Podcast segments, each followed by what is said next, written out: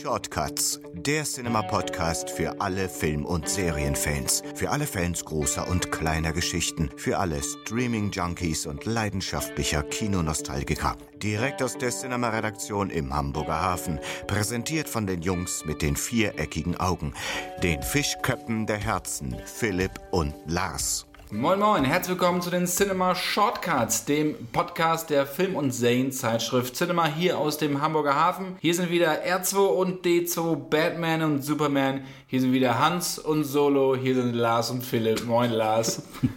Moin Hans. Ja, ich habe letztens wieder gelesen, Hans Solo ist ja der Captain des Millennium Falcon. Ja, was soll man dazu sagen? Und seine Tochter, oder nee, Quatsch, sein Sohn ist Fritz und der heißt dann Fritz Ren und nicht Kylo Ren, der ist Fritz Ren. Ich bin ganz froh, dass er seine Tochter die Lola genannt hat. Ja, Ne? hat er ja noch gar nicht. Wissen wir ja nicht, ob er eine Tochter hat. Da- da- Ja, da gibt es ja einige Gerüchte. Ähm, da kommen wir aber gleich zu. Denn wir haben ja galaktische Themen So im sieht's aus. Gepäck heute. Bevor wir loslegen, ganz kurz noch zu Oliver Döring haben wir ja die letzten beiden Ausgaben schon angeteasert. Einmal eingeladen, einmal gesagt, dass er kommt. Und jetzt kommt er wirklich. Wir haben einen Termin Genau. gefunden. Anfang Dezember ist er hier zu Gast. Wann genau, können wir euch noch nicht sagen. Aber Anfang Dezember wird es dann stattfinden und danach ist die Sendung dann natürlich online. Ja, und zwar definitiv noch während der Adventszeit. Es ist kein Running Gag. äh, Ne? Also äh, er kommt, wir freuen uns total. Genau. Und sind ganz gespannt, was er, was er da mit uns äh, an tollen Themen ins Mikrofon wirft. Genau. Und starten wir mit Hans Solo. Gut, der ist tot, aber Star Wars geht ja weiter. Wir hatten erst ge- eigentlich ja gedacht, es gibt nicht wirklich viele Themen, weil der Film dauert, dauert ja noch ein bisschen, ist ja erst Mitte Dezember. Bislang keine neuen Trailer, zumindest seit der letzten Folge keine neuen Trailer zu Den sehen. Film haben wir leider auch noch nicht gesehen, aber das wird sich hoffentlich bald ändern. Aber es gibt natürlich auch schon Pläne im Star Wars-Universum, wie es denn nach der Trilogie weitergeht, also nach der neuen Trilogie, nach Episode 9. Ja, und da wird strategisch tatsächlich, also Disney wird ja ein eigenes äh, VOD-Portal, ein Streaming-Portal äh, lancieren. Ende 2019 soll das Ende kommen. 2019 und hat sich natürlich, äh, klug wie sie sind, ähm, ein Flaggschiff äh, zum Start überlegt und das wird gerüchteweise eine Star Wars Realserie werden. Genau, ist schon lange im Gespräch, glaube ich schon seit einigen Jahrzehnten, dass das eine, eine Live-Action-Serie, also eine Realfilmserie, keine Genau. Zeichentrickserie wie Rebels oder Clone Wars, sondern Genau, es da gibt gab es mal Ideen. Darsteller. Genau, gab mal Ideen, da so eine Bounty Hunter, so eine Kopfgeldjäger-Geschichte irgendwie zu machen. Also so ein bisschen so Star Wars Underworld technisch, so ein bisschen, was so auf Coruscant so äh, in den zwielichtigen Gassen so vonstatten geht. Gucke ich mir an. Also Ja, ob es jetzt das geworden ist, ähm, wie gesagt, das ist schon wirklich schon lange her, diese Info. Das wird wahrscheinlich äh, doch nochmal anders aussehen. Ich bin auf jeden Fall gespannt. Disney tut sich ja Macht schwer mit Sinn. Infos, aber macht, macht ja Sinn, dass Lucasfilm dann auch zum Start von sowas, äh, von so einem, so einem Sender oder Streaming-Service dann wirklich gleich ein Riesending raushaut. Das Das, wäre auf jeden Fall ein Riesending. Ja. Auch ein Riesending war dann halt die Ankündigung, dass es nach Episode 9 weitergeht mit einer Star Wars Saga und nicht nur mit Einzelfilmen von bekannten Figuren, wie jetzt Han Solo oder auch Boba Fett ist ja noch im Gespräch oder Yoda-Film oder ein Obi-Wan Kenobi-Film. Nein, die lösen sich komplett aus diesem bekannten äh, ich sag mal, Charakteren, Portfolio und suchen sich eine, eine andere Galaxis, so, Genau. so wie auch schon äh, Online-Spiele wie, wie ähm, Star Wars, wie Old Republic genutzt haben. Die, da sind sie zeitlich auch äh, ein paar Jahrta- Jahrtausende sogar in der Geschichte ähm, äh, gereist, um äh, ihr Spiel da ähm, ein Setting zu geben. Auch die Filme werden ein komplett neues Setting haben. Es werden ganz drei neue Part. Filme, ganz kurz. Es werden drei neue Filme, also Episode 10, 11 und 12 werden dann erzählt werden. Und äh, federführend wird da Ryan Johnson sein. Der ist ja der Regisseur jetzt von Die letzten Jedi, der Film, der jetzt kommt. Episode 9 macht ja dann J.J. Abrams, aber Ryan Johnson soll das federführend übernehmen. Den ersten Film, also Episode 10, soll er auch inszenieren und das Drehbuch schreiben. Und wie du gesagt hast, völlig neue Charaktere, völlig neue Welten. Wir werden also in eine ganz neue Star Wars-Welt eintauchen. Und aus Sicht von Lucasfilm und Disney macht das natürlich Sinn, weil sie ja gerade so diesen Rhythmus haben, alle zwei Jahre einen neuen Star Wars-Film und dann auch Die wieder alle Spin-offs. zwei Jahre dann diese Solo-Filme. Nächstes Jahr gibt es ja den Han Solo-Film und dann kommt die Episode 9 und dann soll es so weitergehen eigentlich. Genau, dann kommt nochmal ein Spin-off, da gibt es ja auch noch nicht richtig viel zu erzählen. Und dann geht es halt weiter mit dieser, dieser neuen äh, Nische in der, im Star Wars-Universum, den neuen Charakteren. Kein Reboot, keine ja, Geschichtenverlängerung. Ähm, ich bin gespannt. Sondern wieder das, alles auf Null. Genau. das ist auch eine, eine, super Idee. Also bin echt gespannt, das, das Universum ein bisschen weiter zu erforschen. Und Ryan Johnson, wenn die letzten Jedi funktioniert, was er sicherlich tun wird an den Kassen, wie dann der Film ist, werden wir sehen. Aber ich habe ein ganz gutes Gefühl, weil sie ja auch gerade die Figur des Luke Skywalker, also Mark Hamills Figur, weiter ausbauen. Er ist nicht mehr diese Oper oder dieser optimistische Pharmajunge von Tatooine. Nee, er ist ja tatsächlich, so, soweit man das jetzt den, den Trailern. Ein bisschen grummelig. Ja, ein bisschen grummelig. Man konnte das den Trailern ja so ein bisschen entnehmen. Die Zeit der Jedi ist vorbei. Genau. Also er ist so ein bisschen mit sich und, und, und der Macht am Zweifeln. Ne, wir hatten ja schon äh, das Gerücht gestreut. mal besprochen und gestreut haben es auch. Ne, das Thema äh, der grauen Jedi, also diese, diese, diese Balance zwischen äh, der dunklen und der hellen Seite. Da ist er auf, ja, vielleicht auch grau, weil er einfach unentschieden ist. Wir werden sehen, ähm, wo die Reise da mit ihm hingeht und die Geschichte, da, diese Bandbreite an Gerüchten. Es wird, glaube ich, mal Zeit, dass Mitte Dezember kommt, dass wir ähm, mal Gewissheit über den Fortgang dieser Geschichte erhalten. Und äh, apropos Mark Hamill, da haben wir auch schon in vorherigen Ausgaben oh, ja. so ein bisschen angeteasert. Oh, ja. Ich hatte ihn ja in Berlin interviewt, zusammen mit einigen anderen Kollegen. Und da wollen wir euch mal so ein paar ja, Snippets geben, so ein paar Clips, was er denn mir in dem Interview oder uns, mit den Kollegen und mir erzählt hat. Das wollen wir euch natürlich nicht vorenthalten. Wir haben hier mal so ein paar Clips vorbereitet und können dann mal so ein bisschen... Wie war es denn erstmal insgesamt atmosphärisch mit ihm? Weil ja, ist ja also schon sehr eigentlich Gar nicht typ, gut, gar nicht gut. Ne? Also er hat ja kaum was erzählt und war extrem mürrisch und die, die Minuten zogen sich. Gut, und, dass man äh, nein, ganz im Gegenteil. Ganz im Gegenteil. Das hätte mich jetzt auch gewundert. Er ist ja, ja eigentlich relativ redselig. Und sehr, sehr, sehr, sehr redselig und sehr lustig und ähm, die, die, das Interview verging wirklich wie im Flug, muss man sagen. Man hat ihm einfach gerne zugehört, weil das natürlich auch so lebende Hollywood-Geschichte ist, so was er Ende der, von den Ende der 70er bis heute so erlebt hat. Und ich würde sagen, da, da hören wir auch mal so ein bisschen rein, weil er hatte zum Beispiel hat er auch darüber gesprochen, was Star Wars denn für ihn überhaupt bedeutet hat oder immer noch bedeutet, als er das Drehbuch von George Lucas bzw. das Drehbuch zu dem ersten Star Wars-Film Krieg der Sterne, eine neue Hoffnung, was er äh, da gedacht hat. Hören wir mal rein. Reinforces, uh, uh, I always thought of it more as a fairy tale than true science fiction. So when I first read it, I thought this is like the Wizard of Oz or something more than it is, you know, Forbidden Planet or something uh, such as that. And one of the things I thought really stood out for me was the humor. Mm-hmm. Most science fiction is very dry and serious. I mean, 2001 is a classic, but a laugh riot it ain't. uh, and this one, I thought, this is great. Robots are arguing over whose fault it is and complaining about how much they hate space travel. It just, it had just sort of a genuine. Uh, goofiness. Mm-hmm. I mean, there were serious elements, obviously, but uh, I just thought it was hilarious, and uh, uh, I think that's a really important element of of the of uh, the the thing I love most about the movies is the humor. ja, Märchen. Das ist genau das, was ich auch immer dachte, als ich das gesehen habe. Ernst nehmen konnte man das nicht. Es war, hat dann einfach eine ganz andere Welt entführt. Das ist ja eigentlich so ein Zusammenmix aus Herr der Ringe und sämtlichen nordischen Sagen und was was und keltischen Geschichten. Also da ist ja jede Menge drin. Das ist gut zusammengeklaut.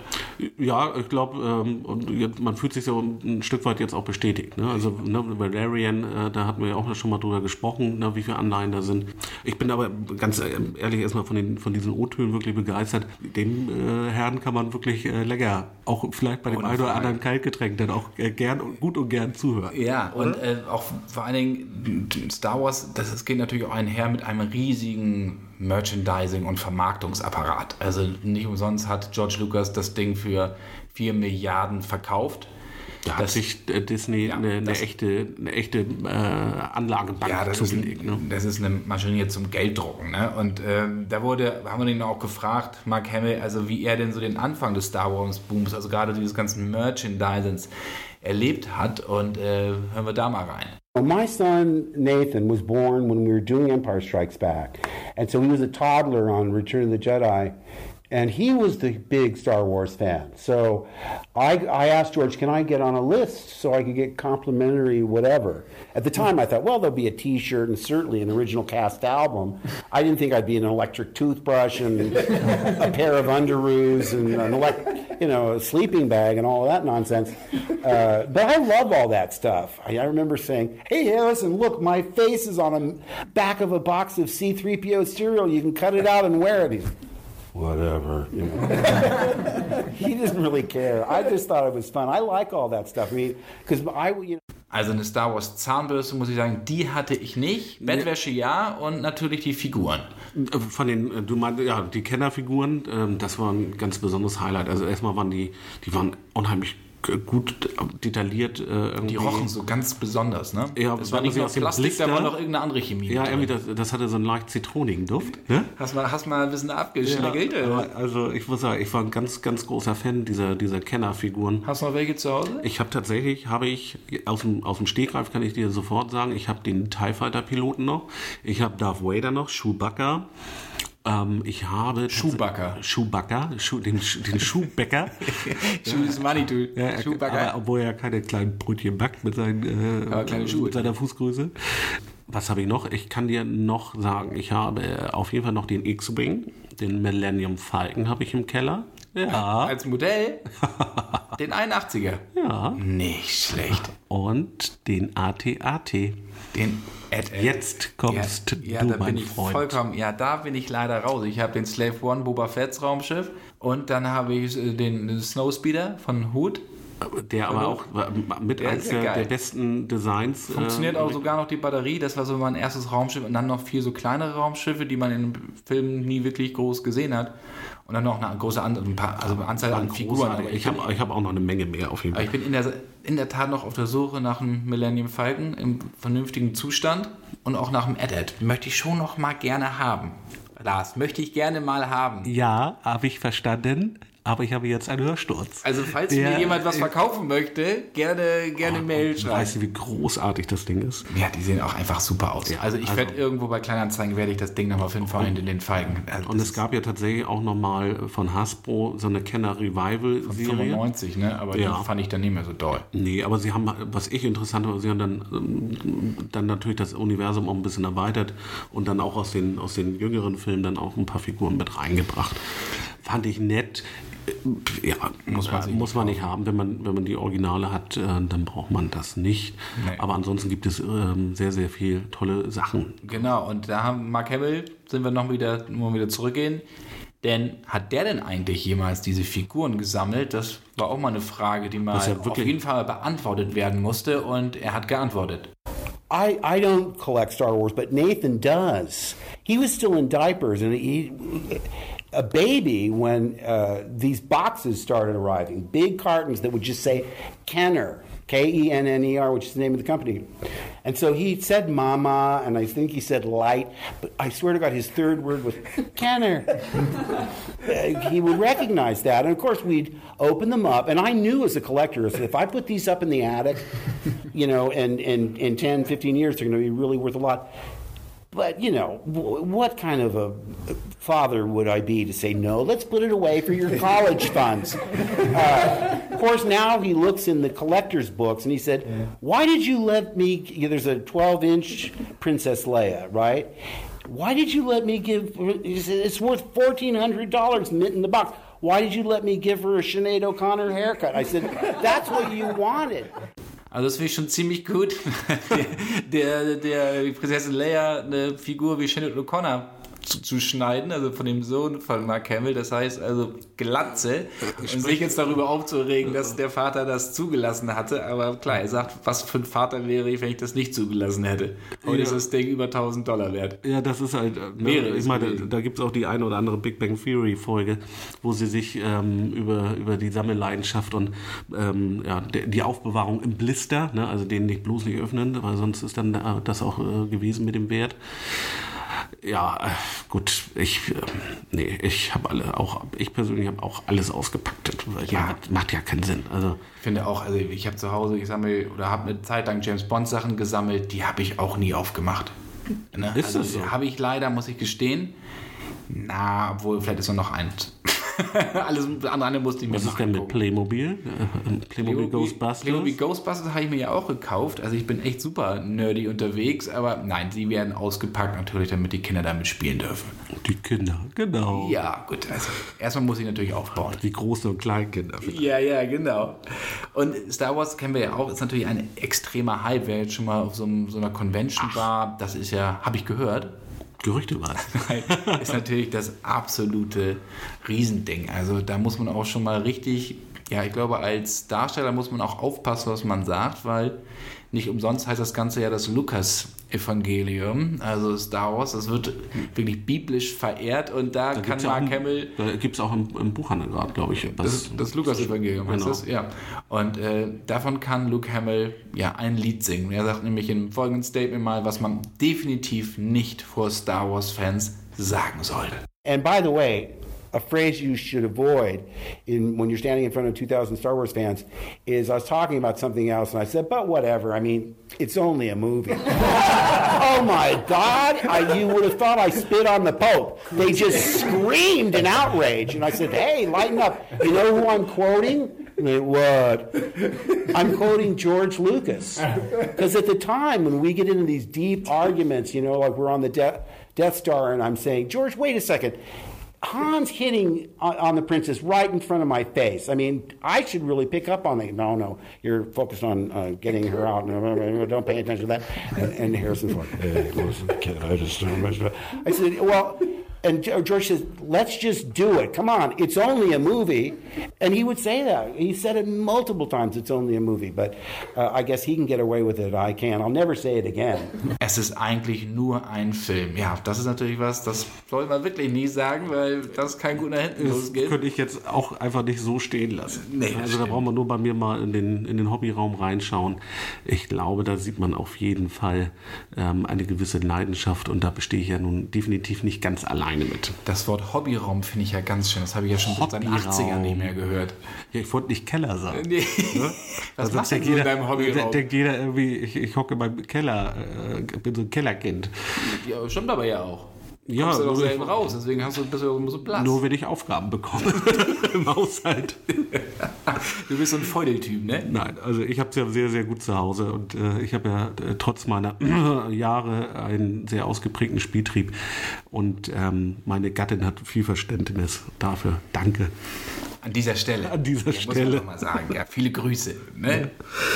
Der, und was wir ja auch noch von Mark Hamill so haben, ich weiß nicht, ob ihr genau wisst, was der außer Luke Skywalker noch gemacht hat. Er hat ja auch in einigen TV-Serien gespielt, aber eigentlich eine Rolle, die fast genauso wichtig ist wie Luke Skywalker für Mark Hamill, ist die des Joker. Den, spielt er, den spricht er nämlich in diesen Animationsfilmen von DC. Wie wir ja auch gerade an den O-Tönen gehört haben, ähm, das Thema Stimme, Redseligkeit, äh, auch im, im Bereich der, der Synchronität, äh, der Synchronsprecher, da kann er schon punkten. Auf jeden Fall. Und den Joker Hat er ja auch schon gemacht. Ja, und den Joker spricht er wirklich großartig. Ähm, auf DVD und Blu-ray ist auf jeden Fall schon ist erhältlich The Killing Joke, die Großartig. Verfilmung des gleichnamigen Comics. Und da spricht er im englischen Original halt den Joker und was der Joker für ihn bedeutet, warum er ihn so gerne spielt. Er hat ihn wirklich diverse Male gesprochen. Das verrät er euch jetzt im nächsten Clip. sounds. But my Joker is old school comic book where he really enjoys what he does. I mean, he's almost gleeful about it. Uh, one of the things that really made me understand the character, there's an episode where he thinks somebody else has killed Batman, and he's morose. He's like puttering around the apartment in slippers. You know, he doesn't want to go out and commit crime anymore. And Harley's going, "Come on, let's let's go out and pull a bank heist." And he turns to her and he said, I don't know. Without Batman, crime has no punchline. I thought, wow, crime has no punchline. He thinks like that. That's what I love about it. He's just so bonkers. It's a joy to get behind the wheel of that crazy car. Without Batman, crime has no punchline. Das ist doch mal wirklich ein, Das- ein Spruch, würde ich sagen. Das ist ein T-Shirt-Spruch auf jeden Ja, Fall. dann kann man sich schön so in die Kieche hängen, weißt du? Dann steht da nicht mehr Carpe Diem oder Cappuccino, dann steht da mal einfach, steht dann einfach mal dieser Spruch, weißt du? Wäre was für mein Hobbyraum. Wäre das für dein Hobby? Ja, dann musst du aber das Cappuccino noch erst abmachen.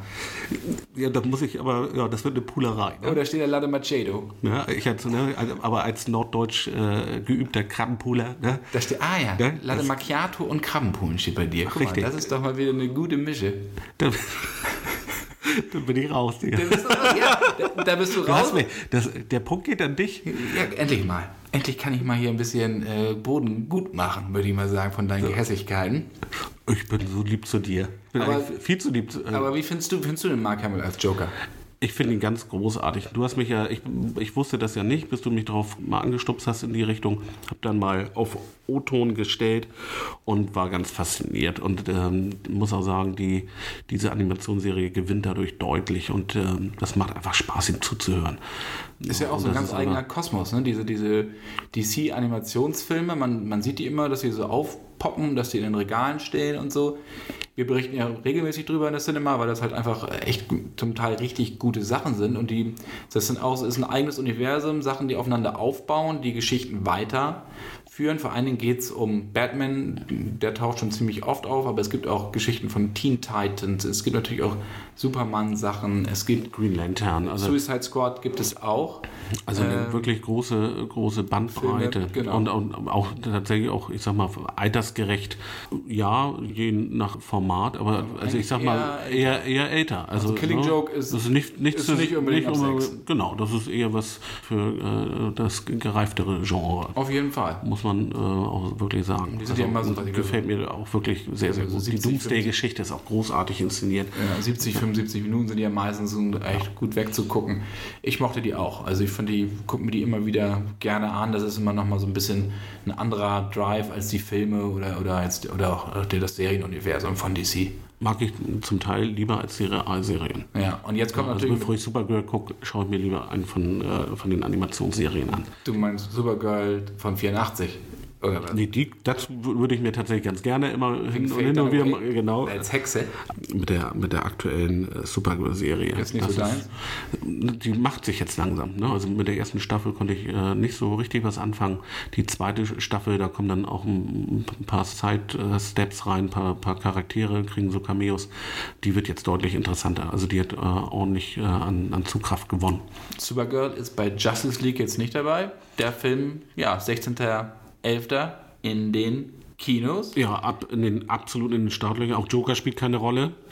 Aber es gibt äh, trotzdem ein, ein ähm, ja, für, die, für diese äh, Protagonisten einen, einen ernstzunehmenden äh, Gegner. Ähm, sie treffen nämlich äh, auf den Steppenwolf. Genau, und das ist nicht Born to be Wild, Nee, das ist jetzt kein, es ist, es ist nicht der Ghost Rider äh, von DC äh, mit, mit brennenden Schädeln. Nee, das ist tatsächlich ein, ein außerirdisches Überwesen. Und im Handgepäck. Auftrag von Darkseid. Genau, ne, der ist äh, auf Reisen durch die Gal Galaxis und im Handgepäck hat er ein paar Paradämonen. Und wie gute Touristen immer sind, die bringen dann auch ordentlich mal was durcheinander. Genau. Auf, und, äh, und leider aber dann auf, äh, auf dem Planeten Erde. Das ist ja auf der Erde ja immer gerade richtig, weil Chaos gibt es ja immer gerne in den Comic-Verfilmungen hier, ob es bei den Avengers, also die Marvel-Konkurrenz und bei DC auch. Genau. Und dafür braucht es natürlich die Justice League, das genau. heißt Flash, Batman, Wonder Woman, Cyborg und mein Favoriten Aquaman. Aquaman.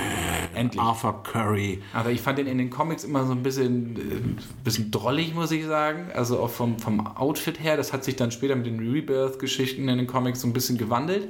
Zwischendurch sah er echt so ein bisschen drollig aus. Und ja, so, so ein hellblonder ähm, im orangen Kostüm, ja. orange-grün mit grünen Underpants. Also das war auf jeden Fall. Das ja. merkwürdig aus. Aber genau. jetzt natürlich eine völlig andere Geschichte. Absolut sehr, ins 21. Jahrhundert geschleudert, ne, muss man ja wirklich sagen. Ja. Und sie haben auf jeden Fall äh, auch ähm, ordentlich was zu tun, denn diese Paradämon und Steppenwolf, die haben wirklich ein paar finstere Visionen äh, mit der Erde und äh, da bedarf es dann doch einer gut funktionierenden Truppe. Das hat aber auch Anfangsschwierigkeiten.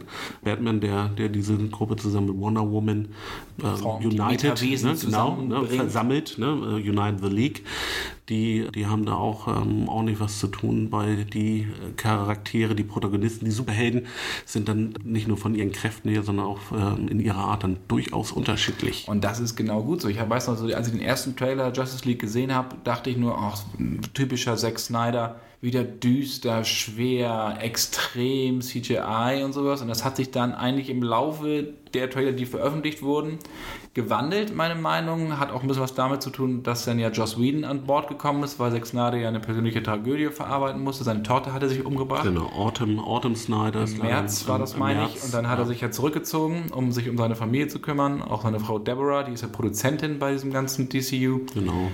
Dann ist Joss Whedon eingesprungen, der eigentlich nur so ein paar Szenen schreiben sollte, neue Szenen für die Nachdrehs, hat er die ganzen Nachdrehs übernommen, dann knapp 20, 25 Millionen sollen die gekostet Ganz haben. toller Schröder-Schluss, muss man wirklich Auf sagen, dass Fall. er da mit eingesprungen ist. Ähm, Und der hat da nochmal alle Schauspieler zurückbeordert, was auch nicht so ganz einfach war. Gut, Aquaman, der wurde gerade in Australien gedreht, also Jason Momoa musste einfliegen. Tja, und das große Problem war Henry Cavill, der, Der- Mission Impossible 6 gedreht hat und das mit Schnurrbart. Nur Superman hat ja keinen Schnurrbart. nee, das. Ähm, Und er durfte ihn nicht abnehmen. Der wird dann, oder wurde dann CGI-technisch wegretuschiert. Ja, nur Was gut. so ein Schnurrbart alles andere. aber was so Technologie alles möglich macht. Ne? Schnurrbart, ja, habe ich versucht, stand mir nicht. Ja, gut. Also ich musste, aber ich habe drei Monate wachsen lassen, bevor man was sehen konnte. Ja, obwohl du ja wirklich alles tragen kannst. Ne? Also muss ich ja wirklich sagen. Ja, also wie gesagt, ich bin auf jeden Fall mächtig gespannt äh, auf den Film. Du hast es äh, gesagt, der wird deutlich nochmal leichter. Also wenn man die, die drei äh, Filme, die es, also dann zusammen mit Justice League vergleicht miteinander, Man of Steel, Superman vs. Batman und dann jetzt Justice League, die drei im Vergleich, im direkten Vergleich, wenn Wonder Woman noch ein bisschen zur Seite packt, ist das auf jeden Fall von diesen dreien Filmen der leichteste. Das kann man mit Fug und Recht genauso sagen. Genau, ohne also er ist der leichteste von allen, aber nicht, dass er halt in die Guardians-Richtung geht oder in die Tor-Richtung jetzt. Genau. Tag der Entscheidung drin ist. Das ist nicht anarchisch, das hat aber super One-Liner.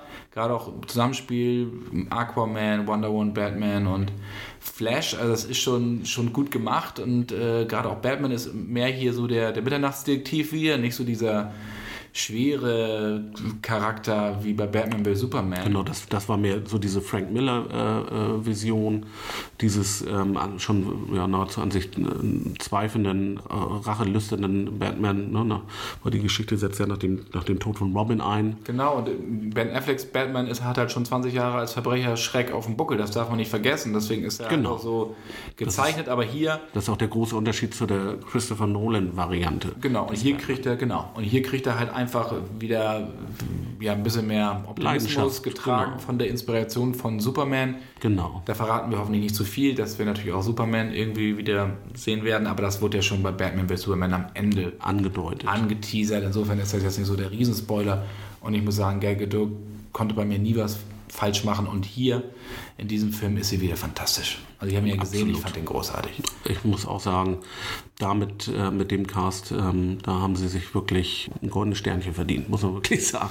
Ja, also ist auf Das goldene Wonder, Wonder Woman ist Sternchen. wirklich ein guter DC-Film, hat mir sehr, sehr gut gefallen. Justice League. Genau. Rock Und, on. genau. Und ich habe das ja schon in der letzten Folge gesagt. Ja, Marvel, Thor, der dritte jetzt äh, Tag der Entscheidung. Äh, Ragnarok, ich komme mit, dem deutschen- Ragnarok, ich komm mit dem deutschen Namen immer noch nicht klar, mit dem Beititel. Das ist ein super fantastischer Film. Be- Also hat wirklich, äh, begeistert ja wirklich jeden, 93 Prozent bei Rotten Tomatoes. Jungs, passt auf. DC kommt. Ich bin gespannt. Ich wurde auch letztens immer auch noch mal gefragt in meinem Interview, ähm, warum denn die Marvel-Filme immer so erfolgreicher sind als die DC-Filme. Und dann habe ich nur gedacht, ist das wirklich so? Nein, eigentlich nicht. Also Sie haben bloß weniger gemacht. Das Sie ist haben vier Filme gemacht und Marvel hat 17 gemacht. Das ist natürlich schon mal erstmal ein Unterschied die- von der Erfahrung her. Und wenn du Iron Man war der erste vom Marvel Cinematic Universe und Man of Steel war der erste vom DC Extended. Das sind schon zwei, drei Universe. Donnerstage, wie du so schön Ja, sagst, genau. dazwischen. Und, aber Man of Steel hat besser performt an den Kassen. Gut, der war sicherlich auch ein bisschen teurer als Iron Man, aber wenn wir mal die reinen Einspielergebnisse sehen, war Man of Steel erfolgreicher. Gut, DC hat noch keinen Milliardenkracher abgeliefert im Vergleich zu Avengers. Genau, aber das hat bei denen ja auch noch ein bisschen gedauert. Also insofern ist noch Luft da nach oben.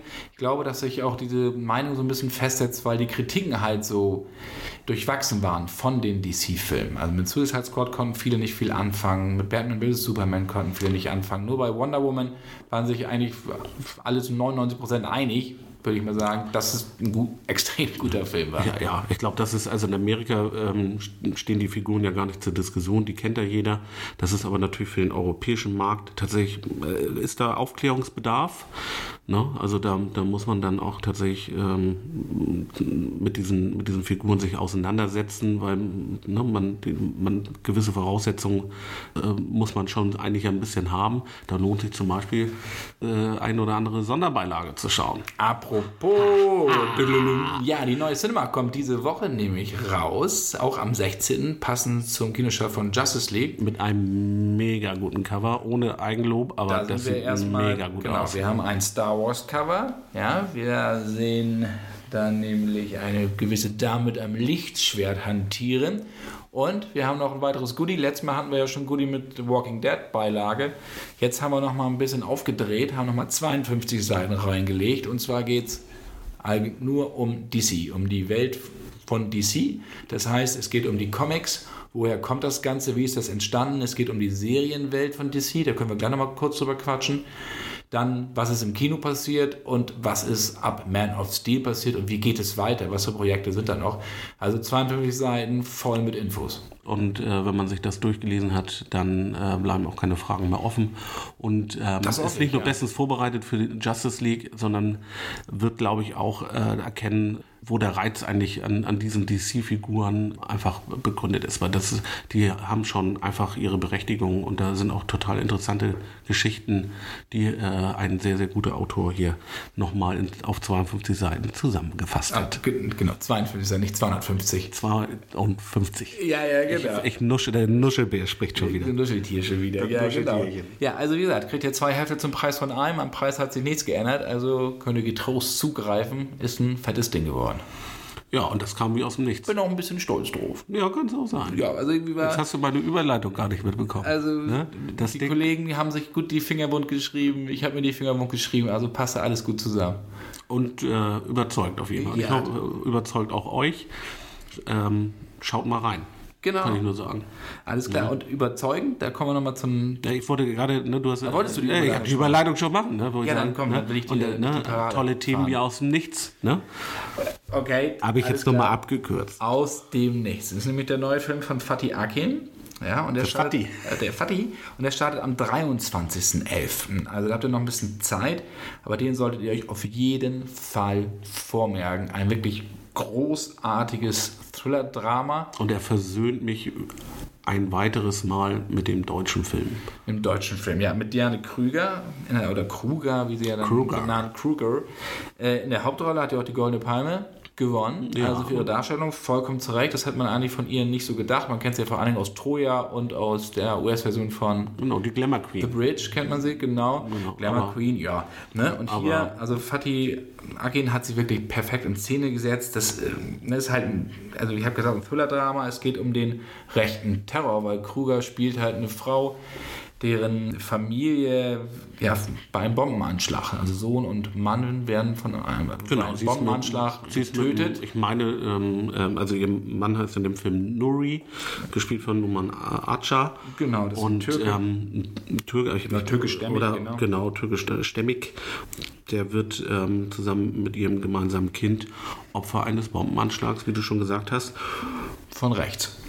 Von rechts am Anfang äh, steht, ähm, naja, tatsächlich auch eher noch eine Verbindung äh, zu, zu, zum kurdischen Untergrund irgendwie am Anfang noch im Raum und kommt aber relativ schnell dann raus, dass da wohl ein äh, Neonazi-Paar ihre Hände da mit im Spiel haben, Genau, haben hat so genau. ein bisschen NSU-Anleihen. Ja, das ist natürlich davon inspiriert, das ist klar. Und Also dann das- ist das große Problem ähm, äh, die Beweislast ähm, und äh, sie werden dann aber freigesprochen, weil genau das nicht eindeutig ist.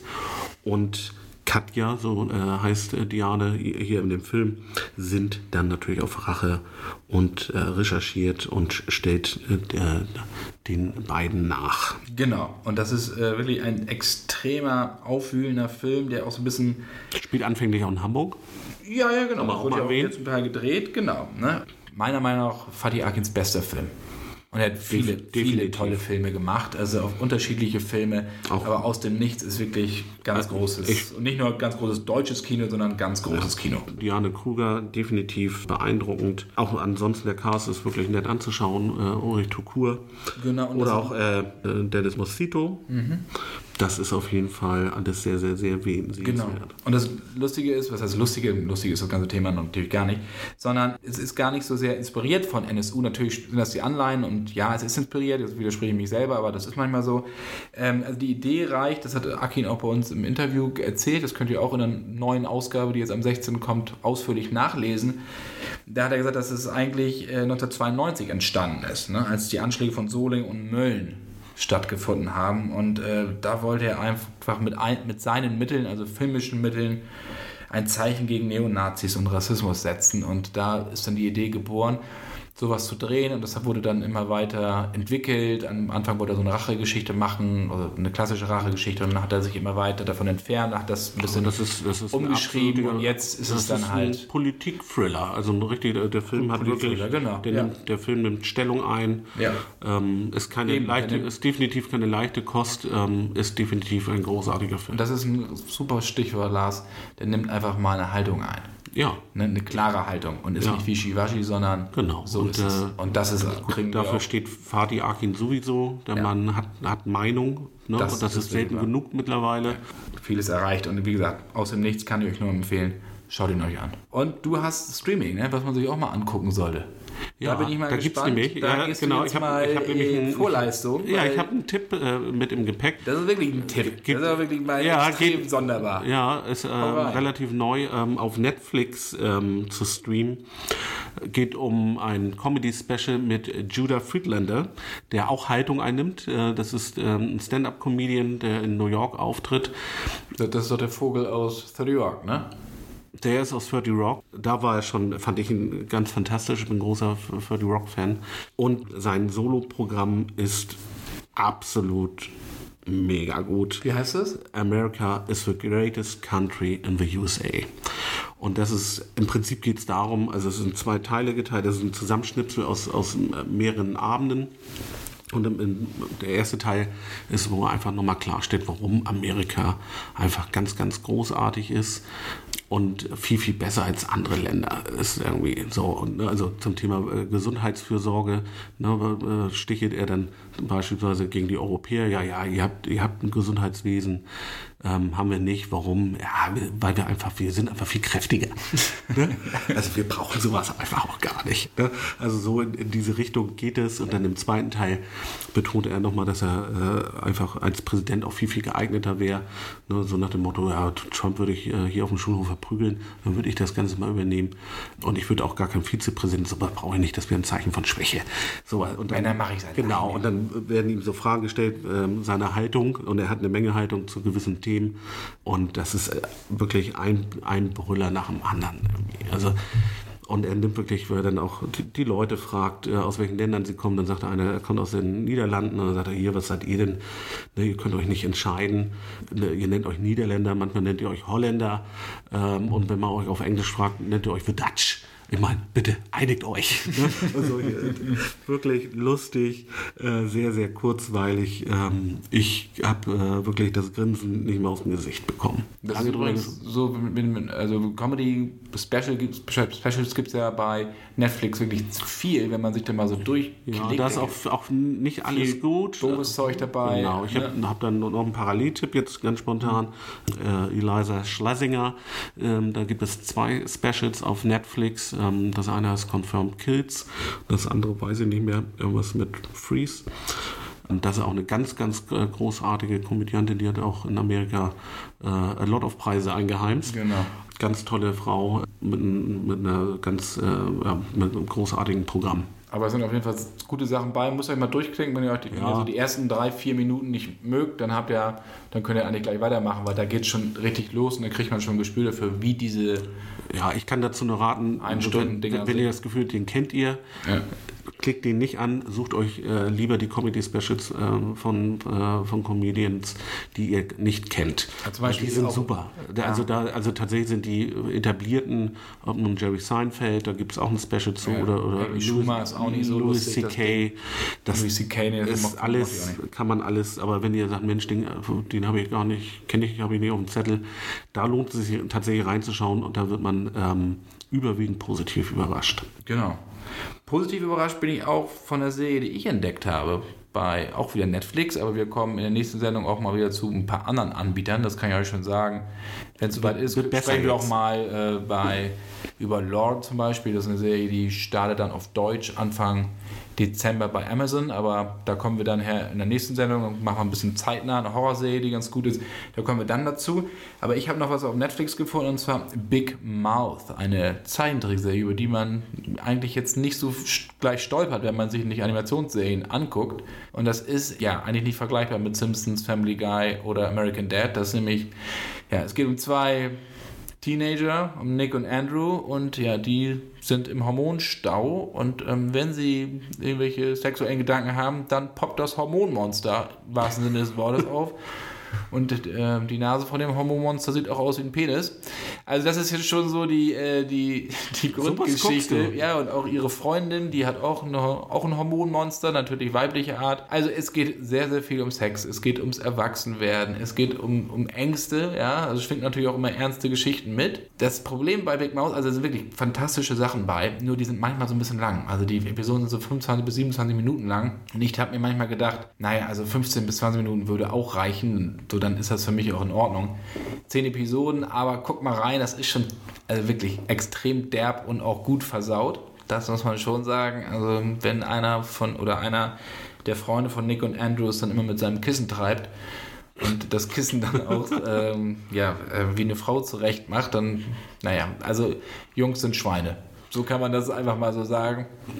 Mit, mit Ausnahmen, ne? Ja, aber auch die- die, hier, die sich hier im Aufnahmeraum befinden. Ja, das natürlich. Ne? Aber guckt euch das mal an, das ist schon ziemlich respektlos und wie gesagt, derbe, da sind ein paar, Ja, im Dunkeln. aber auch ein paar Kracher bei, muss ich sagen. Okay, im Dunkeln ist gut munkeln. Ja.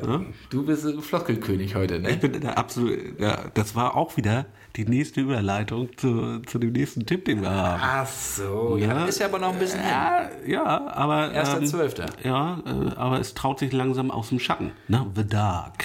Dark heißt es, Die genau. erste, äh, genau, Dark, die erste äh, deutsche, äh, deutsche, deutsche Serienproduktion. Genau. da guckst du. Da gucke ich ja, weil du alles nachmachen kannst. Genau, das ist die erste deutsche Serienproduktion von Netflix. Amazon hatte das ja schon mit You Are Wanted, die haben wir vorgelegt und Genau. Maxdome hatte das ja auch mit Jerks. Sky mit Babylon Berlin. Genau, und Netflix zieht jetzt nach. Das ist eine Serie von Baranbo Oda. Ja, und das ist eine Mystery-Serie, die sehr, sehr gut ist und wie gesagt am 1.12. auf Netflix zu sehen ist. Da geht es um, ja, um die Fassade ja, gutbürgerlicher Familien, ja, das muss man sagen. Und dann verschwinden halt zwei Kinder an einem kleinen Ort und dann geht die Geschichte richtig los. Ich glaube, jedes Wort, was man über diese Serie verliert, ist fast schon zu viel, weil man es kann ist- sehr, sehr schnell Ja, spoilern. Da muss man wirklich aufpassen. Vielleicht einfach vom, vom Genre-Mix ist tatsächlich so ein bisschen Twilight trifft auf S Ja. Und äh, Bisschen Stra- Stranger, Stranger- Stranger Things mit drin, aber Genau, also- leichte Anleihen, aber es ist wirklich Genau. Gänsehaut pur und ähm, absolut auf, auf Top-Niveau gedreht. Selbstverständlich, äh, wenn, wenn so ein großer Player sowas in den Markt schiebt. Ja, ich bin sehr gespannt. 1.12. geht das los. Genau. Die, die Trailer sind auf jeden Fall sehr Du vielfältig. bist gespannt, wie das, wie das ankommen wird, ne? Also, weil das Ja, weil das ist, es gibt einfach in diesen Bereichen im Moment sehr, sehr viel Auswahl. Also du hast es eben schon gesagt, äh, Stranger Things, äh, die zweite Staffel, ähm, S war gerade im Kino. Das Angebot gerade in diese Richtung ist unheimlich groß im Moment und auch auf einfach wirklich gutem Niveau. Und ich weiß nicht, ob sich das nicht so ein bisschen kannibalisiert und ob sich da Netflix jetzt äh, damit einen Gefallen tut in, in solchen Zeiten. Ja, es ist ja kein Plagiat, aber halt so nah an, an solchen Geschichten so eine Geschichte äh, Also zu ich- platzieren. Also Bin ich vollkommen anderer Meinung. Also ich finde ich find Dark, ich fand das finde ich großartig. Das hat weißt du, aus so einem sakralen Sound, das ist die Atmosphäre ist extrem äh, also eindringlich und nimmt einen vollkommen ein und lässt einen auch nicht mehr los. Und ähm, Luis Hoffmann ist ja der Hauptdarsteller, also großartig. Der wird auch noch eine große Karriere international machen. Es gibt auch ein Interview mit ihm auf Englisch, also flüssig. Ja, also da gibt's, der kann sich da, ob jetzt in Amerika oder Deutschland, sicher bewegen. Großartiger Typ. Und dieses ganze, also dieser Fantasy-Thriller Dark ist, also ich fand den richtig gut. Also ähm, ich, ich zweifle gar nicht an, äh, dass er nicht gut ist. Ich, das, was ich gesehen habe, äh, finde ich auch richtig, richtig gut. Und äh, Oliver Masucci, den ich auch wirklich, ne, ich hatte auch eben Deutsch gesagt, ne, man mal der, auch wieder mal in einer anderen Rolle ähm, außer Adolf Hitler zu sehen. Ähm, der ist wirklich ein ganz toller Schauspieler, den hatte ich so auch lange nicht auf dem Zettel. Genau, den spielt ja auch noch. Ich, Jördis, Jördis Triebel mit, die kennen wir auch. Ja. Ich habe halt, ich befürchte bloß, dass ähm, äh, die Leute ein bisschen von diesem Thema gesättigt so, sind. Mhm. Ne? Weil jetzt momentan laufen so viele gute Serien und nicht nur auf Netflix, sondern halt auch auf Sky ähm, oder auch auf Amazon. Da gibt es ja auch zum Beispiel The Good Doctor, da hatten wir auch schon mal drüber gesprochen. Mhm. Die Bandbreite ist riesig und ich weiß nicht, ob, ob die Leute dann nochmal Lust haben, äh, nachdem man schon so, so viel in dieser Richtung gesehen hat, dann sich das auch noch anzuschauen. Oder ob, ob da nicht die Such, äh, Sehnsucht irgendwie mal wir, wieder ein anderes Genre. Wir werden es mal sehen, wie die Diskussionen im Freundeskreis sind. Ich weiß nur bei Stranger Things 2, die haben, das haben die Leute in zwei Tagen durchgeguckt und dann brauchten sie wieder was Neues. Ja, gut, das ist halt, ne, aber Stranger Things hat einfach da auch nochmal die ganze Geschichte atmet da äh, was ganz, äh, einfach etwas Besonderes, was sich einfach ne, durch eine einfache, erfolgreiche Produktion erklären lässt. Ne? Also das ist auch der Cast, ne, diese Leichtigkeit trotz tollen Plot. Naja, ich glaube, Dark wird auf jeden Fall sehr, sehr gut ausschauen, aber ob das dann ähm, die Performance erreicht. Das, ja, man muss es sehen. Aber äh, kann auch sein, dass es halt ein Phänomen wird. Hier läuft es nicht und in Amerika wird es ganz groß. Ja, das, das haben wir ja auch schon erlebt. Welche Filme oder welche Produktionen auf jeden Fall funktioniert haben, wo wir es definitiv wissen. Also, wie gesagt, ich gehe jetzt davon aus, dass Dark richtig gut funktionieren wird, weil es ein gutes Ding ist. Welche Sachen richtig gut funktioniert haben, das sind natürlich unsere Klassiker-Tipps. Oh ja, ich bin, ich bin in meinem Hobbyraum. Da warst genau. du wieder in, in, in meinem Hobby, in ja, in meiner Keminate. Äh, ja, ich habe in meinem Hobbyraum äh, gewühlt in den Kisten und habe einen Film für, für mich wieder entdeckt. Der läuft auch äh, tatsächlich gerade auf Prime-Angebot auf Amazon.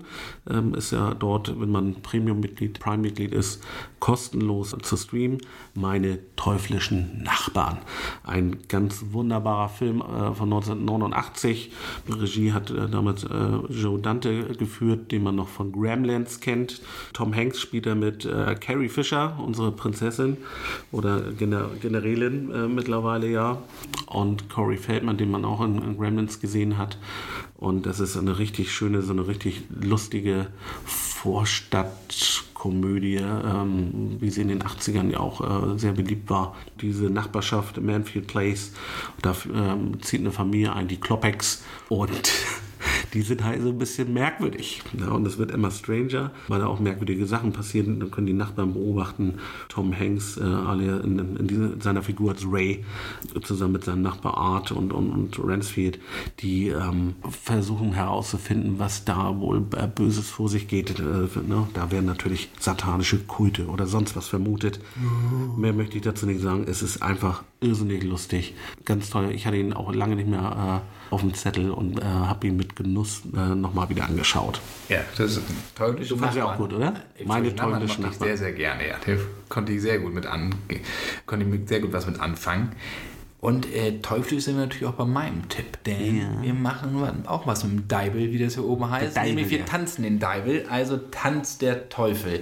Klar, oh. kennt eigentlich mehr oder weniger jeder auf Englisch Evil Dead. Muss man, muss man dann noch viel zu sagen? Ja, ich mache einfach mal was, ne?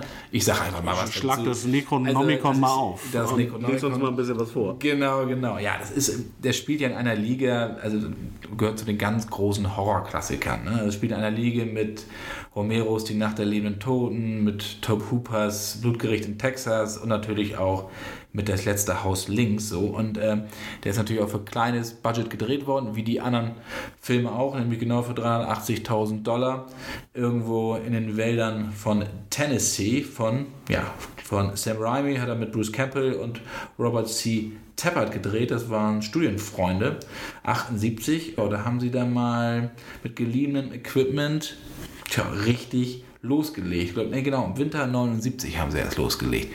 Genau, und ja, da wurde ein bisschen schattig wohl. Ja, es geht ja da um eine Gruppe von Freunden, die dann halt dieses Necronomicon finden und dann die Dämonen entfesseln. Und ja, dann geht's gut zur Sache. Ich weiß noch, der was sind da auf unten in Fall dem, nicht, in nicht, dem nicht Haus, Steppenwolfs äh, Paradämon. nein, Das, was das, die, da unten das ist eine Liga drüber. wie dieser Dämon da unten eingesperrt ist und da rumkrakeelt. Oh, furchtbar. Durch Mark und Beine ist natürlich aus heutiger Sicht, jetzt äh, ne, ist das natürlich, äh, wo wir so, so CGI gewohnt sind, und so ist manchmal ein bisschen unfreiwillig, obwohl der hat immer noch extreme Terror-Atmosphäre, ja. Und dann kommt natürlich mit so stilistischen Feinheiten, die es damals, die damals wirklich neu waren. Ne? Also gerade diese innovativen Kameraeinstellungen, 360-Grad-Schwenks. Und das alles, das hatte man damals so noch nicht gesehen. Und ähm, das war einfach wirklich wegweisend. Und dann gab es ja noch zwei, zwei Fortsetzungen. Hatten wir Tanze Teufel ne, zwei und dann haben wir noch äh, Armee der, Finsternis. Und dann Der das auch sehr lustig war, muss ich sagen. und dann 2013, ja, Klaatu, das. Remake mehr oder weniger von Fede Alvarez. Und als ich den gesehen habe, habe ich in New York im Kino gesehen. Da bin ich dann auch nachmittags rein. Da ich dachte, auch wenn ich rauskomme, dann ist es wenigstens hell. Und ganz im Ernst, das war auch gut so, weil der Film Ist das so schlimm? ist echt hart. Das ist harter Tobak. Ich sage nur Teppichmesser, was man damit alles machen kann. Mhm. Ja, geht wirklich im wahrsten Sinne durch Mark und Bein. Also dieses, also das Remake, ja, das haben sie perfekt gemacht, muss man wirklich sagen, für das, was es sein sollte. Ich bin froh, dass ich Fliesen zu Hause Ja, gut, und dann haben wir natürlich Ash vs. Evil Dead quasi als Fortsetzung. Aber Tanz der Teufel ist einfach ein Meilenstein des Absolut. Ja. Horrorkinos von Und Sam Bruce Raimi. Campbell, Ja. wollen wir nicht drüber reden. Das ist Bruce Campbell. Gut, wird nachher dann ja so ein bisschen lustiger dann, aber im ersten ist das noch nicht so witzig. Ja, also die Entstehungsgeschichte ist schon lustig. Und War lange auf dem ja auch- Index. Ja, ja, 84, ne, wurde die Kinokopie und die VHS beschlagnahmt. Und das hat lange, lange gebraucht, bis das äh, dann, glaube ich, ab 16 jetzt freigegeben wurde. Ja, ja. Also absurd eigentlich, äh, was Leute damals so Da sieht man mal, wie, wie desensibilisiert wir äh, jetzt geworden sind über die Jahre. Ne? Muss man leider auch sagen. Vielleicht auch so, ja. Also wie gesagt, wenn ihr euch richtig gruseln wollt und mal wissen wollt, woher das heutige Horrorkino kommt, Tanz der Teufel einlegen. Und ähm, ja, Bruce Campbell haben wir gerade gesagt, das ist für mich jemand, den ich niemals unterm Stein hervorholen würde. Ähm, Im Negativen, sondern eher im Positiven. Aber ähm, ja, wir müssen drüber reden. Ne? Wir müssen haben, reden, wir haben nämlich einen und haben Stein gefunden. Ja, dem, der, der, ob der kritikfähig ist, weiß ich nicht, aber äh, wahrscheinlich hört er es eh nicht. Also können wir äh, in Ruhe über ihn sprechen, über den guten Al. Und wir reden nicht von El Bandi, sondern von Al Pacino. Genau, also da muss man so ein bisschen, was heißt mit Vorsicht, der dreht sehr viel, aber auch sehr viel, was, und, was außerhalb der Öffentlichkeit stattfindet, muss man sagen. Also bei uns sind das DVD-Premieren, der liefert eigentlich immer gute Arbeit ab, und da, aber im Kino sieht man ihn eigentlich hierzulande so gut wie gar nicht mehr. Und das hat vielleicht auch was zum einen was mit seinem Alter zu tun. Hollywood waren über 70 mittlerweile. sortiert ne? leider dann doch aus. Das ist sehr, sehr schade. Das trifft auch ihn so ein bisschen, weil klar, El Pacino können wir ja einfach mal so ein paar Filme nennen. Der Pate, Serpico, Scarface, klar, und Heat natürlich. Äh, wirklich unfassbar gute Filme. Gerade auch Serpico kann ich jedem nur empfehlen. Sehr, sehr geiler Film Das stimmt. er schreibt halt oder er spielt halt, weil er halt irgendwie Zeit hat und nicht irgendwie, was ich weiß, sich langweilen will zu Hause. Deswegen dreht er Filme, manchmal eher so mittelmäßige Dramen. Aber da sind halt auch teilweise Dinger bei, die man mal entdecken muss. Zum Beispiel Mr. Collins Zweiter Frühling von 2015, den ich sehr, sehr gut fand. So als alternder Popstar und so, der ist extrem bewegend. So, äh, kennt wahrscheinlich keiner, aber den solltet ihr euch echt mal angucken. Fand ich klasse. Gut, dann gibt es dann auch wieder so solche Geschehen wie Mangelhorn, die so ja, so Mittel sind, so. Ich Also glaube, ich dass es bei ihm vor allen Dingen was mit dem Alter zu tun hat. Warum er jetzt nicht mehr als großer Blockbuster-Garant gilt und da auch noch nicht seine Nische gefunden hat, wie man ihn da jetzt einsetzt. Aber ich finde es sehr gut, dass er jetzt nicht auf das große Geld schielt und da, sondern wirklich so kleine Filme macht, die jetzt auch nicht von großen Produktionsfirmen sind, um einfach drin zu bleiben und das zu machen, worauf er richtig Lust hat, nämlich Schauspielern. Ja, und ich, ich hatte jetzt im Zuge der Vorbereitung mir mal überlegt und nachgedacht, welchen Film ich zuletzt mit ihm im Kino gesehen habe. Und da habe ich mich tatsächlich ein bisschen erschrocken. Das, das war damals äh, der, der Kaufmann von Venedig. Das war 2004. Das ist ja auch schon. Aber schon Ocean, Ocean 13 hast du auch gesehen. Nee, den habe ich nicht gesehen. So, okay. Bin ich ehrlicherweise. Gut, der, der war dazwischen noch. Aber so, das ist so der letzte Film, der mir in Erinnerung geblieben ist. Das ist, das ist schon äh, ein paar Tage her. Und ansonsten habe ich auch nur die, die Filme auf dem Zettel von ihm, die er in den 90ern gedreht hat. Ne? Also, der richtig große, An letzte richtig große, Ja. ist ja eigentlich also an jedem verdammten Sonntag gewesen. ein, ein Film, den ich jährlich äh, einmal schauen muss, mindestens. Äh, kurz Super Football-Fan. Ja. ja, kurz vorm Super Bowl. äh, Oder vielleicht noch, vielleicht noch Im Auftrag des Teufels war ja natürlich, der, der war 1997, der war noch ein bisschen äh, davor.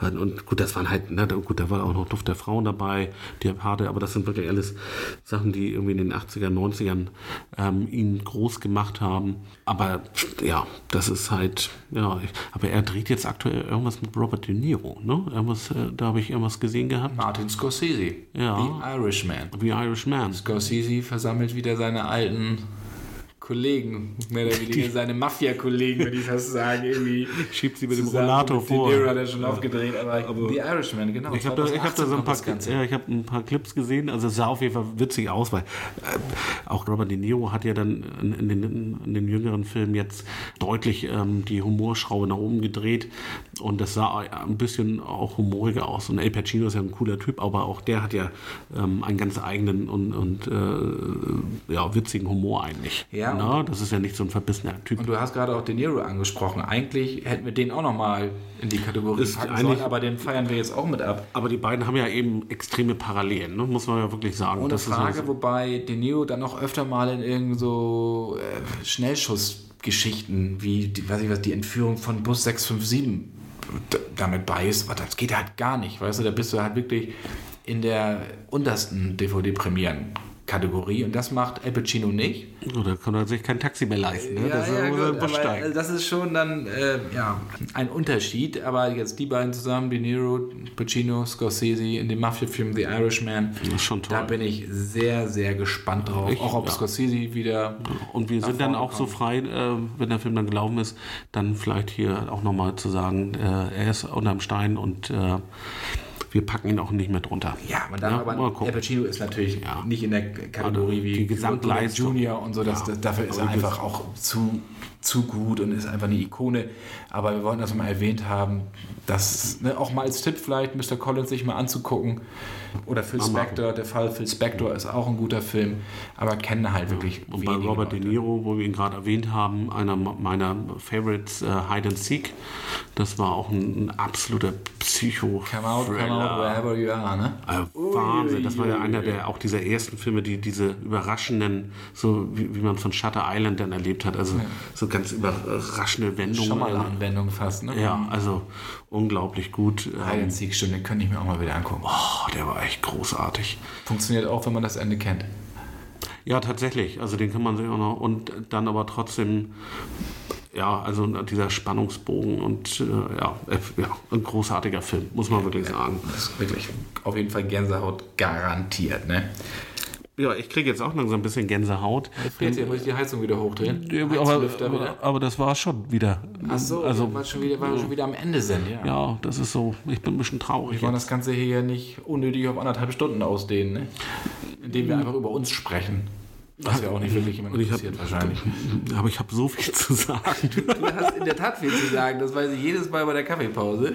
Nein, das ist Quatsch. Das ist, nein. Ja, ähm, natürlich sind wir euch aber auch noch einen Themenausblick äh, schuldig. Genau, wir haben Oliver Döring angesprochen, der wird auf jeden Fall demnächst hier zu Gast sein. Äh, Entweder jetzt die kommende Folge oder die da drauf. Müssen wir schauen, wie wir, wie wir mit der Planung noch äh, hinkommen. Ähm, Genau. Ob wir noch eine Folge dazwischen schieben können. Star Wars ist natürlich immer noch das Thema und wir haben sicherlich auch wieder viele, viele Streaming-Tipps und auch ein paar Flops für euch, von ihr auf jeden Fall die Hände lassen solltet. Definitiv. Genau. Gibt auf jeden Fall wieder ein paar ordentliche Streaming-Tipps. Und eins habe ich noch vergessen zu Mark Hamill. Äh, wenn ihr noch mal wissen wollt, was er sonst noch alles so gesagt hat, neben den kleinen Clips, den wir euch eingespielt haben, könnt ihr auch in der aktuellen Cinema das ganze Interview nachlesen. Äh, ja, das ist verrückt, ne?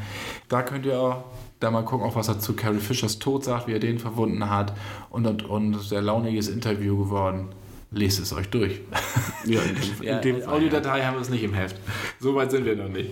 Das sind die keine Grußkarten, wo Melodien gespielt werden. Aber, aber das wäre wär ja auch mal eine Idee. Das wäre auch noch mal was. Wir singen dann noch mal was. Dann singe so ich mal kleinen, Living so einen kleinen Audio-Chip. Ja, genau. Zum nächsten Bond singe ich dann Living Daylights. Es ist gut, dass wir jetzt zum Ende kommen. Dem kann ich nichts mehr hinzufügen. Alles klar. Ich wünsche euch einen schönen Tag, schönen Abend und wir hören uns das nächste Mal wieder. Bis dann. Bis bald. Tschüss.